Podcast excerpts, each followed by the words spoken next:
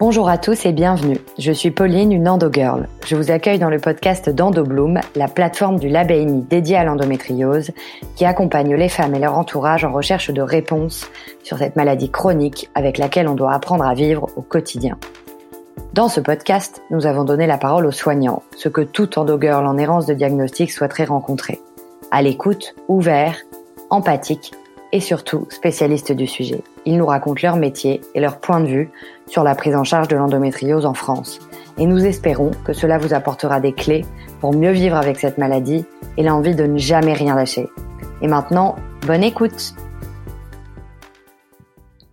Bonjour à tous, je suis ravie d'accueillir aujourd'hui le docteur Odile Bagot, gynécologue obstétricienne, euh, qui va nous parler de son métier et de son lien avec l'endométriose. Merci docteur d'avoir accepté notre échange. Pour commencer, pouvez-vous nous expliquer en quoi consiste votre métier et son lien plus spécifique avec l'endométriose? Le métier de gynécologue ben, consiste à suivre toutes les pathologies spécifiques des femmes, mais concernant en particulier ben, tout le fonctionnement, on va dire, euh, génital. En tant qu'obstétricienne, il y a aussi le côté de la grossesse, mais pour l'endométriose, même si euh, il y a des questions qui se posent à un certain moment par rapport à la fertilité, c'est vraiment au départ un problème de douleur et de douleur bah, dans la zone qui concerne notre métier, c'est-à-dire la zone pelvienne essentiellement.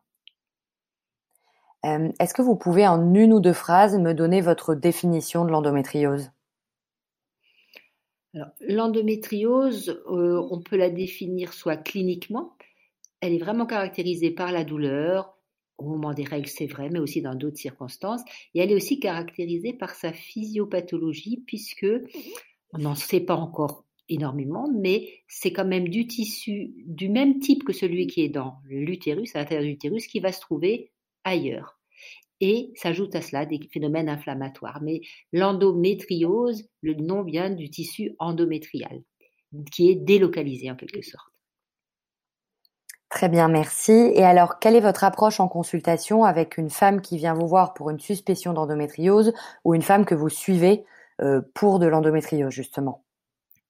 Alors, on a bien deux situations cliniques. Hein. On a euh, une femme qui vient pour une pathologie donc essentiellement douloureuse. Ça peut aussi être une pathologie liée aux règles, avec des règles très abondantes, mais c'est quand même pas euh, le premier symptôme. Donc, une pathologie douloureuse qui touche euh, donc essentiellement la période, je dirais, des règles, mais ça peut aussi être des douleurs entre les périodes de règles, au moment de l'ovulation. Ça peut être des douleurs au moment des rapports. Ça, c'est pour l'endométriose qu'on va dire pelvienne, hein, qui concerne utérus, trompe, ovaire. Ça peut aussi être la, mmh découverte d'un kyste tout à fait spécifique au niveau de, l'ovaire, où nous allons faire euh, la recherche de l'endométriose. Donc, le plus courant, surtout chez la femme jeune, c'est les douleurs de règles. Des douleurs de règles qui ne passent pas avec un traitement simple ou éventuellement une pilule, on va aller chercher de l'endométriose. Et puis on a toutes ces endométrioses dites extrapelviennes avec des signes euh, ben, qui souvent entraînent de l'errance diagnostique, hein, que ce soit digestif, urinaire ou, ou même j'ai souvenir d'une femme qui avait de l'endométriose sous le diaphragme du côté du foie. Elle était hospitalisée pour des, on pensait des coliques hépatiques, des calculs biliaires, et en fait c'était son endométriose. Donc la femme vient pas forcément avec son, diagnostic, sa suspicion d'eux. Normalement, c'est à nous, professionnels de santé, devant des signes évocateurs, de pousser les explorations. Et alors justement, est-ce que vous pouvez nous expliquer un peu en quoi consistent les, les examens principaux pour détecter une endométriose? Donc, a priori, quand une femme vient avec des symptômes, la première chose qu'on fait, et on doit le faire dans toutes les pathologies gynécologiques, on va bien poser la question de euh, la rythmicité des douleurs, de la localisation des douleurs. Donc la première chose à faire, c'est de vraiment mener un interrogatoire. C'est un peu le terme qu'on utilise, il n'est peut-être pas très, très délicat, pour bien savoir comment se manifeste la douleur et quand. Ensuite, cet euh, interrogatoire va être suivi par l'examen clinique. L'examen clinique va rechercher des douleurs spécifiques, en particulier euh, dans la cloison recto-vaginale. Certains endroits, on va appuyer. On va rechercher aussi si on ne trouve pas de kyste de l'ovaire, puisque l'endométriose peut donner ce qu'on appelle des endométriomes, donc des kystes au niveau de l'ovaire. Une fois cette partie de l'examen faite, L'examen suivant, ce serait l'échographie. C'est une échographie, si possible, par voie endovaginale, parce qu'elle est beaucoup plus fine et précise. on ne peut pas le faire chez la jeune fille vierge, donc là, il faudrait une vessie très très pleine. Ce sont des signes qui sont parfois un peu discrets euh, au niveau du mur utérin, c'est-à-dire dans le muscle utérin euh, quand il y a de l'adénomyose, c'est-à-dire des îlots d'endométriose, eh bien la, structure de ce muscle utérin est un peu différente. Ensuite, explorer, excusez-moi, la cloison recto-vaginale, ce n'est pas facile. Les kystes de l'ovaire, les endométrioses, endométriomes, eux, sont plus faciles à voir. Et si l'échographie soit est peu informative, soit oriente déjà le diagnostic, alors l'examen euh, vraiment de référence, ce sera l'IRM. L'IRM donne un signal tout à fait spécifique de l'endométriose et permet de voir l'endométriose si des nodules, s'ils sont un peu plus éloignés de la sphère pelvienne, qui est la seule à pouvoir être explorée par l'échographie euh, gynécologique. Très bien, merci. Et alors, dans le, dans le cas où on diagnostique effectivement une endométriose, quels sont les traitements que vous pouvez proposer? Alors, ce, que, ce qui est important de dire avant de, donner vraiment le traitement de l'endométriose, c'est que on va prendre l'exemple de l'endométriose la plus fréquente. L'entrée dans l'endométriose, c'est vraiment la dysménorrhée, c'est la douleur de règles. Mm-hmm. On a des traitements pour les douleurs de règles, mais qui pour une endométriose ne suffiront pas pour régler vraiment le problème, pour que les règles passent correctement. Et le souci, c'est que tant qu'il y a un cycle spontané, mois par mois, eh bien, des nodules d'endométriose, comme ils évoluent de la même manière que le tissu à l'intérieur de l'utérus, ils risquent quand même de se développer. Et ça, c'est un vrai souci quand on ne peut pas ou qu'on ne veut pas prendre un traitement qui va bloquer l'ovulation.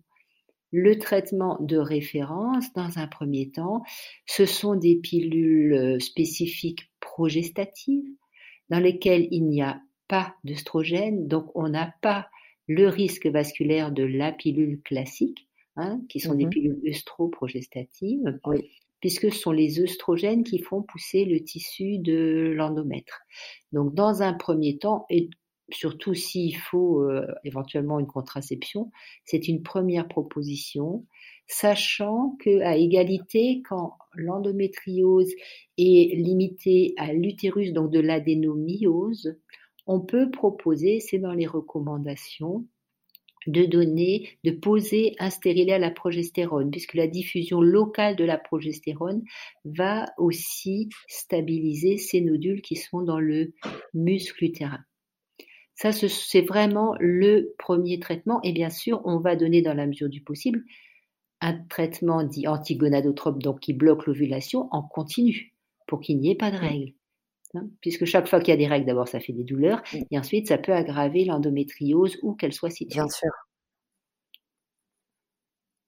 Très bien. Et alors, quels peuvent être les effets secondaires de ces traitements? C'est la question, je dirais, globale de la, pilule. Hein. Disons, la pilule, ce qu'il faut savoir, donc bien distinguer les pilules progestatives, comme euh, qu'on donne donc dans l'endométriose, de la pilule avec des œstrogènes. Donc avec une pilule purement progestative, on a pour ainsi dire aucune contre-indication, y compris euh, surtout les complications vasculaires et thromboemboliques. Hein. C'est ça le problème de la pilule, c'est les phlébites, les accidents vasculaires cérébraux, les embolies pulmonaires. On n'a pas ça avec une pilule progestative. En revanche, euh, c'est vrai que euh, on peut avoir un contrôle du cycle qui n'est pas parfait. On peut avoir un spotting, un saignotement, qui va venir euh, altérer la qualité de vie. Hein. Si vous saignotez tout le temps, c'est vrai que ce sera pas, ce sera pas tolérable. Euh, parfois, comme elles sont pas très très fortement dosées, c'est parfois pas suffisant pour régler tous les problèmes, en particulier de douleur entre les règles. On sait bloquer des règles, mais on n'arrive pas toujours à euh, enlever toutes les douleurs puisque euh, n'oublions pas que l'endométriose c'est pas juste un phénomène anatomique de tissu qui se trouve là où il ne devrait pas, mais c'est aussi un grand problème d'inflammation. Et donc cette inflammation euh, va donner, quand on fait une célioscopie, c'est-à-dire qu'on va regarder qu'est-ce qui se passe à l'intérieur parce que bah, nos traitements ne, fonctionnent pas, on a parfois des pelvis gelés, c'est-à-dire on a ce qu'on appelle des adhérences. C'est-à-dire que mmh tout colle, c'est-à-dire que l'utérus colle à l'intestin, qui colle à la vessie, qui colle aux trompes et aux ovaires. Et là, euh, alors qu'il devrait y avoir une fluidité entre tous ces organes, c'est complètement mmh bloqué. Et là, pilule ou pas pilule, on n'aura peut-être pas d'effet. C'est ça notre souci. Et donc, le, grade d'après, si avec la pilule ça suffit pas, et pour une période pas trop longue, surtout si on est loin de la ménopause, on peut donner, faire des injections euh, qui mettent en ménopause artificielle. Mais ça, on ne peut pas le faire pendant euh, des mois et des mois. Hein. Sauf si on a déjà 48, 49 ans, on peut essayer de se rapprocher de la ménopause un peu artificiellement. Parce que ces traitements-là, chez une jeune femme de 30 ans, la mettre en ménopause à 30 ans, euh, même pour un an, d'abord, les effets secondaires sont loin d'être négligeables hein, avec les bouffées de chaleur. Hein. C'est vrai que ça peut réduire les nodules d'endométriose, mais ce n'est que temporaire. Et un traitement comme ça, euh, ben, c'est péjoratif pour l'os, hein, parce qu'on va commencer une ostéoporose avant l'âge. Donc c'est un traitement qu'on a donné en pré et en post-opératoire parce que ça stabilise bien euh, les lésions. Il y a des nouveaux traitements qui vont venir pour stabiliser l'endomètre, qui sont d'un autre domaine, mais je ne connais pas encore dans les détails parce qu'il faut que ce soit, euh, que ce soit bien euh, testé, mis sur le marché, etc. Il y a des évolutions qui se font, mais pour l'instant, voilà, on a fait à peu près le tour avec évidemment la chirurgie. Quand on a un gros endométriome, donc un gros kyste de l'ovaire de, de 10 cm, c'est sûr qu'il va falloir intervenir. C'est pas une chirurgie facile à cause de ce problème d'adhérence. Très bien. Et alors, beaucoup de patientes, euh, en plus de ces traitements euh, conventionnels, euh, utilisent des thérapies complémentaires. Est-ce que vous pouvez nous en dire un peu plus En quoi consiste-t-elle? Oui, alors ça, c'est vraiment extrêmement important d'avoir une prise en charge, je dirais, globale de l'endométriose. D'abord, une prise en charge de la souffrance de la femme. Parce qu'avec nos traitements, notre pilule, arrêter les règles, tout ça, on s'occupe de la douleur. Mais qui va s'occuper de la souffrance hein? Mm. C'est quand même une maladie euh, bah, qui impacte bah, le quotidien, quand on a tout mal tout le temps, euh, qui impacte bah, la vie sexuelle et affective. Euh, qui peut impacter dans un tiers des cas la fertilité. Donc on laisse pas une femme toute seule en lui disant bah voilà je vous prescris une pilule revenez dans six mois. Ça, je crois que c'est vraiment important d'en prendre conscience. Ensuite, tout ce qui va jouer sur l'inflammation va être bénéfique, tout ce qui va pouvoir diminuer l'inflammation. Donc là, il y a déjà euh, une hygiène de vie, une hygiène alimentaire en essayant d'éliminer un maximum les sucres rapides, les graisses saturées, avoir un bon apport d'oméga 3, utiliser les bonnes huiles, les huiles de noix, les huiles de colza, euh, par exemple, eh bien ça c'est déjà un plus qu'on peut faire pour sa santé. Et là, euh, il y a vraiment, euh, on se rend compte que qu'une femme qui a décidé de se prendre en charge de manière globale, quelle que soit sa pathologie, eh bien elle va être actrice de sa guérison ou au moins de pouvoir vivre sa maladie qu'on va pas guérir complètement, hein, ça on le sait pour l'endométriose, mais qu'elle va participer à, je dirais, vivre avec sa maladie de manière plus sereine. Et ça, c'est vraiment encouragé, je dirais, dans le cadre de ce qu'on appelle la santé intégrative. Je parle même pas de médecine intégrative. La médecine intégrative, c'est le meilleur de la médecine conventionnelle et le meilleur de la médecine complémentaire.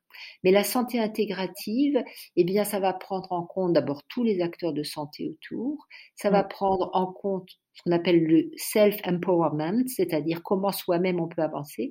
Et ça tient compte aussi de l'entourage. Donc, comme toutes les maladies chroniques, c'est vraiment une prise en charge globale qu'il faut faire.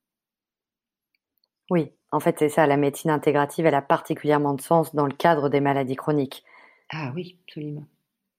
Mais elle est encore finalement, euh, enfin, les, médecins, euh, tous les médecins ne, le prennent pas forcément en compte et n'abordent pas cette question de la médecine intégrative.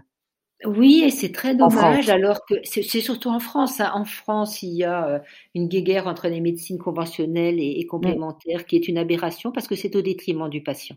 Hein. C'est vraiment une guerre de chapelle, alors que bon, un médecin, euh, dans l'exemple d'un médecin homéopathe ou acupuncteur, c'est d'abord un médecin. Donc, il a toute la médecine conventionnelle comme bagage. Hein. et il apporte en plus la médecine complémentaire, ce que n'aura pas, disons-le, un naturopathe. Un naturopathe, il a des outils, mais il peut passer à côté d'un diagnostic. Hein. Il n'a pas quand mmh. même tout le bagage d'un médecin. Et là, il faut essayer de rester vigilant parce que l'efficacité et l'écoute d'un naturopathe est tout à fait positive et bonne. Mais attention à ne pas passer à côté d'un diagnostic que seul un médecin pourra faire.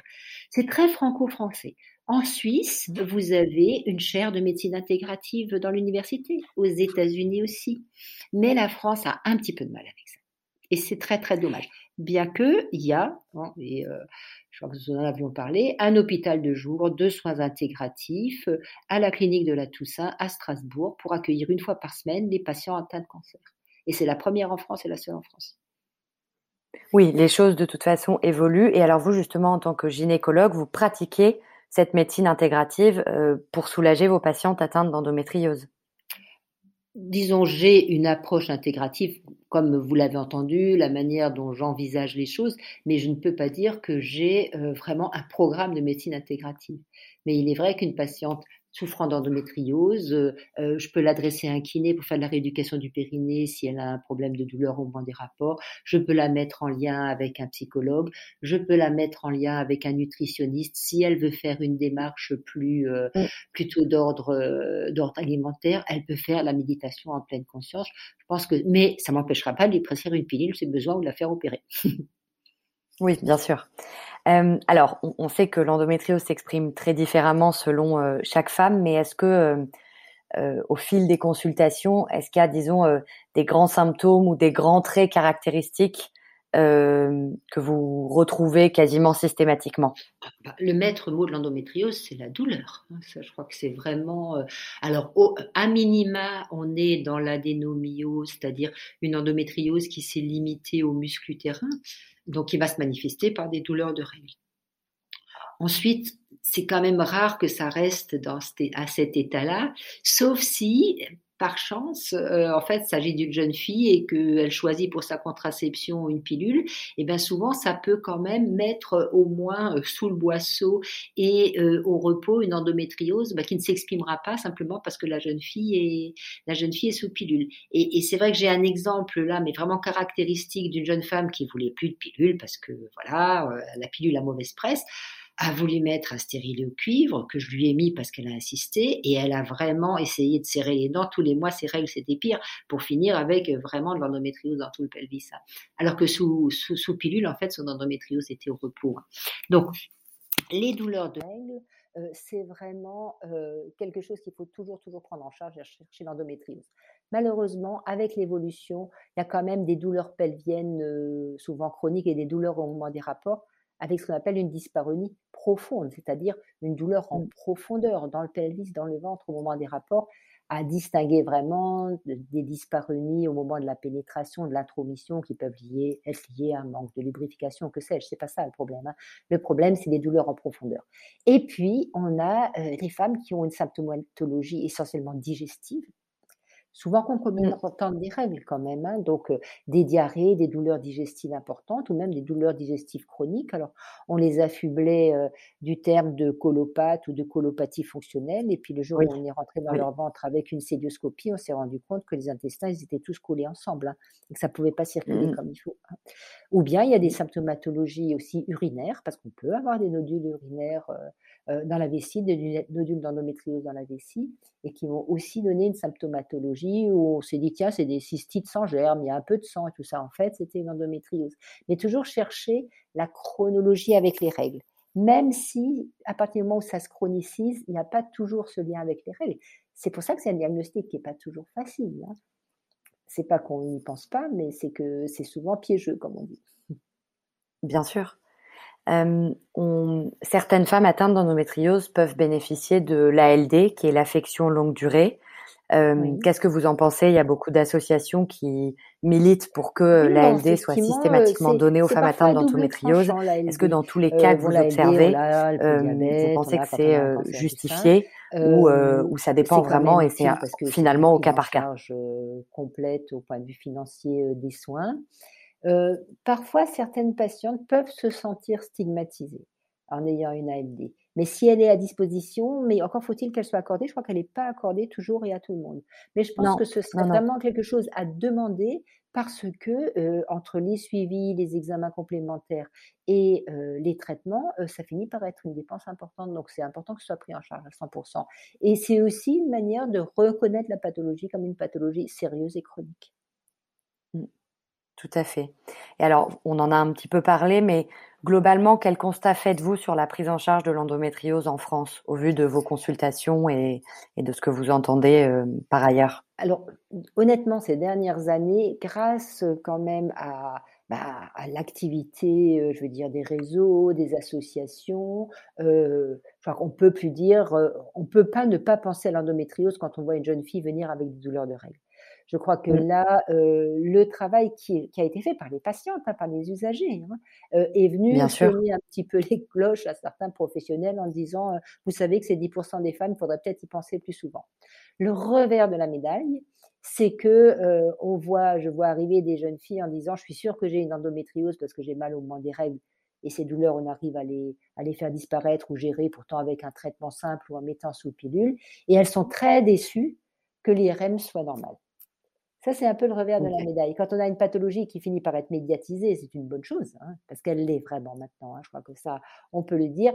À ce moment-là, euh, il y a un certain nombre de, patients ou de, de, femmes qui vont euh, s'attribuer la maladie et, seront en fait déçus quand les examens ne révéleront pas des signes spécifiques de la maladie.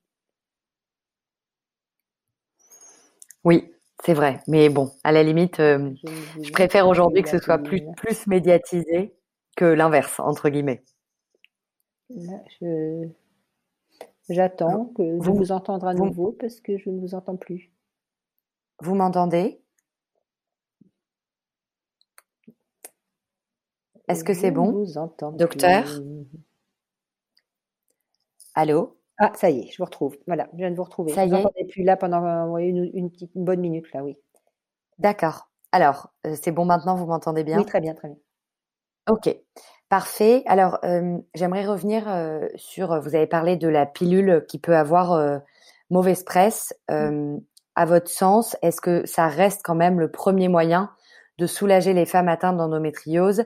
Et est-ce que vous avez aussi des patientes qui arrivent à se soulager en faisant appel simplement aux thérapies complémentaires ou pas alors, c'est pas mon avis, hein, c'est euh, la recommandation et le traitement de première intention.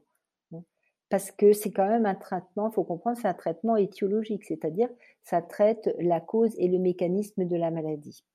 Euh, dans ma patientèle, je ne peux pas dire que j'ai euh, des patientes avec une endométriose pelvienne profonde, sévère, qui soient suffisamment soulagées juste avec un traitement complémentaire. Parce que ça ne joue pas, ça n'empêche pas la prolifération de ce tissu endométrial. Alors ça va jouer sur l'inflammation, euh, ça va jouer beaucoup aussi sur le ressenti hein, de, la, de, la pathologie, hein, d'être vraiment acteur de, de sa santé. Mais le problème, c'est que ces médecines complémentaires sont souvent très efficaces et la crainte, c'est que l'endométriose continue à évoluer à bas bruit et qu'on se trouve à un moment, alors que ce soit pour la fertilité ou pour une éventuelle opérabilité plus tard, on se retrouve coincé parce que justement, ça a été efficace, mais sur les, symptômes, mais pas sur la cause. C'est un peu ça le risque quand même. Moi, j'ai pas de patiente qui est équilibrée avec le régime ou l'homéopathie et pourtant, je suis loin d'être contre. Hein. ok. Et justement, euh, dans, le cadre de la fertilité ou des soucis que peuvent avoir les femmes atteintes d'endométriose euh, par rapport à leur fertilité, est-ce que ça vous, vous faites aussi un accompagnement? Et si ah oui, quel est-il? Oui, alors bon, on sait qu'on a un tiers d'infertilité avec l'endométriose hein, pour mille et une raisons, parce que soit il y a eu des kystes ovariens et donc ça va mal ovuler, soit il y a des adhérences au niveau de la trompe, euh, toute la, la, mécanique pelvienne en fait ne fonctionne pas comme elle devrait. Là, il faut surtout si la femme a dépassé 30 ans, euh, il ne faut pas attendre. Donc, si on peut, on va encourager euh, la femme, si la situation le permet, ne pas attendre avant de mettre une grossesse en route, parce qu'il ne faudrait pas ajouter à la baisse de fertilité à cause de l'endométriose la baisse de fertilité liée à l'âge. Ça, c'est un vrai problème. Alors souvent, on nous, on nous, reproche de mettre la pression aux femmes. On ne met pas la pression aux femmes. Il faut juste que les femmes sachent qu'avec l'âge, la fertilité baisse et qu'on n'a aucun traitement pour améliorer la baisse de fertilité liée à l'âge. Ça, c'est un leurre. Hein. En revanche, euh, il faut euh, confier le plus tôt possible une femme qui souffre d'endométriose à un centre de, PMA qui s'occupe spécifiquement de fertilité lorsqu'elle veut mettre une grossesse en route. Là, il faut vraiment pas attendre. Mmh.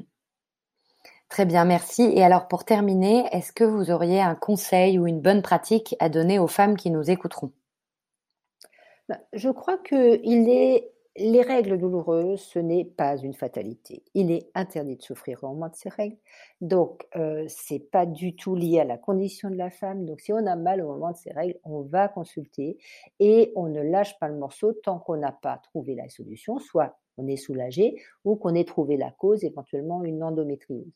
On peut dire la même chose pour des douleurs pelviennes ou des douleurs en profondeur au moment des rapports. Et surtout, ne pas. Et si euh, on a l'impression que le professionnel de santé il fait pas tilt, eh ben on va en voir un autre et on pousse jusqu'au bout.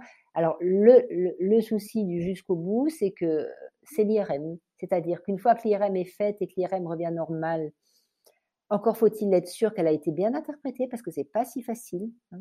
C'est pas n'importe quel radiologue qui peut voir les petits signes d'endométriose. Il y a parfois des avis contraires, hein. c'est-à-dire le radiologue, moi il m'est arrivé, dit oh non non il n'y a pas d'endométriose et j'envoie à ma consoeur référente au CHU à Strasbourg euh, euh, pour l'endométriose qui dit si si si tu regardes là l'IRM il y a effectivement des petits signes d'endométriose. Donc ne pas lâcher le morceau. Une femme n'est pas vouée à souffrir. Merci pour ces mots. Je pense que c'est important de le répéter parce qu'on en, on en doute trop souvent et on remet trop souvent en question la parole des femmes qui disent euh, avoir mal. Mm. Donc, euh, merci docteur pour ces mots. Merci pour cet échange euh, qui, j'en suis sûre, sera très utile aux femmes qui nous écouteront. Bah, avec grand plaisir.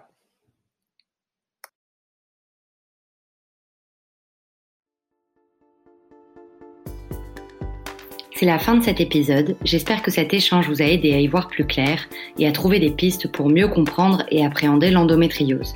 Retrouvez d'autres témoignages et partages d'expertise pour mieux vivre avec l'endométriose sur le site endobloom.fr. Et à bientôt pour de nouveaux épisodes.